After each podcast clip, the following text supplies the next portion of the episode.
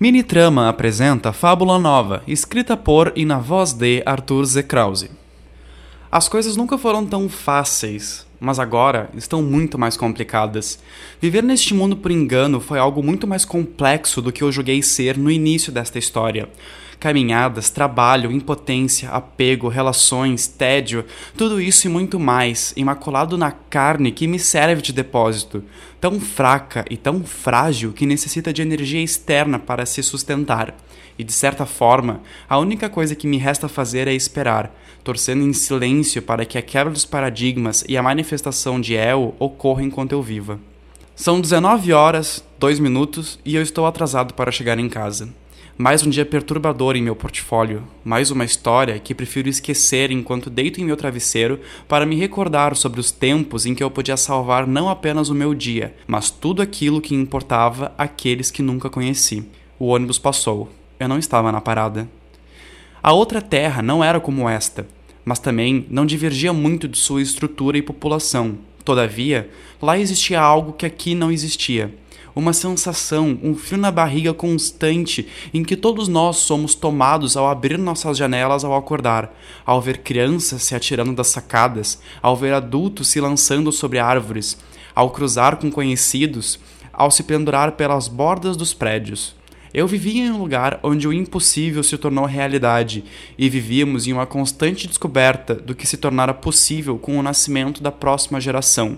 Não existiam relatos, mas eu não me envergonho de dizer que não sou da geração mais recente. Uma senhora esbarrou em mim, derrubando minha pasta com meus documentos. Se fosse como antigamente, um simples torcer de pulso devolveria as folhas à sua ordem inicial, devolvendo a forma e puxando-as de volta ao meu braço. Mas agora resta-me imprimir novas versões, torcendo para que haja tinta na impressora da companhia quase falida. Essa raiva sempre me consumia em algum momento do dia, uma desventura de pensamentos em que todos em minha volta acabavam por desfalecer sobre o chão que o sustenta.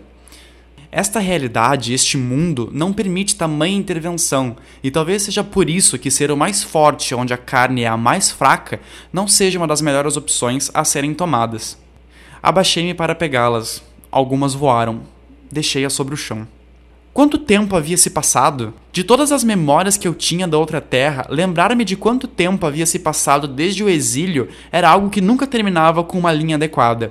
Recordo-me do inimigo, recordo-me do banimento, recordo-me de acordar em outro lugar que não o meu e ser obrigado a caminhar num mar de inumanos, tristes, melancólicos, cujo único propósito resistia em permanecer vivo enquanto à espera da morte. E até para mim tal propósito fora estipulado agora com barba, atrofiado, mole, caminho por entre aqueles que julgam na esperança de que ao abrirem os olhos para o natural, torne-se possível voltar para o lugar de onde venho, onde torres se erguem em meio à pradaria e energizam os campos, onde crianças dobram a realidade à sua vontade, onde o corpo se sustenta em zero absoluto e a vida não interfere em outra vida. Nossos princípios deixaram de ser a sobrevivência para ser o aproveitamento. O segundo ônibus está cheio.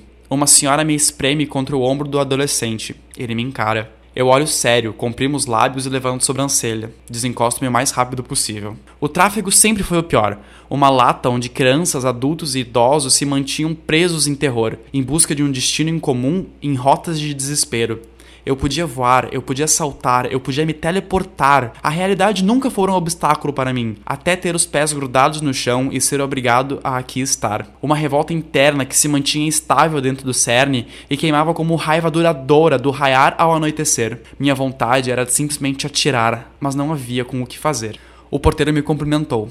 Ele se salvava, mais guerreiro do que muitos que defendiam o país. No fim, o que me resta era o encontro que possuo todas as noites ao entrar em casa. A saudade de meu mundo permanece eterno em meu coração, mas acredito que de uma forma ou de outra eu estava aprendendo a lidar com os problemas da melhor forma possível, regrando-me em horários para que o maior amor desta realidade se mantivesse consolidado. Eu abri a porta. Ela miou. Esfregou-se em meus calcanhares, de pelagem negra e olhos brancos. Seu jantar estava atrasado. E assim eu levo a vida que me levou para longe. Hoje Gabriel, ontem Fábula Nova, hoje secretário, ontem vigilante, Ontem vivo, hoje cansado.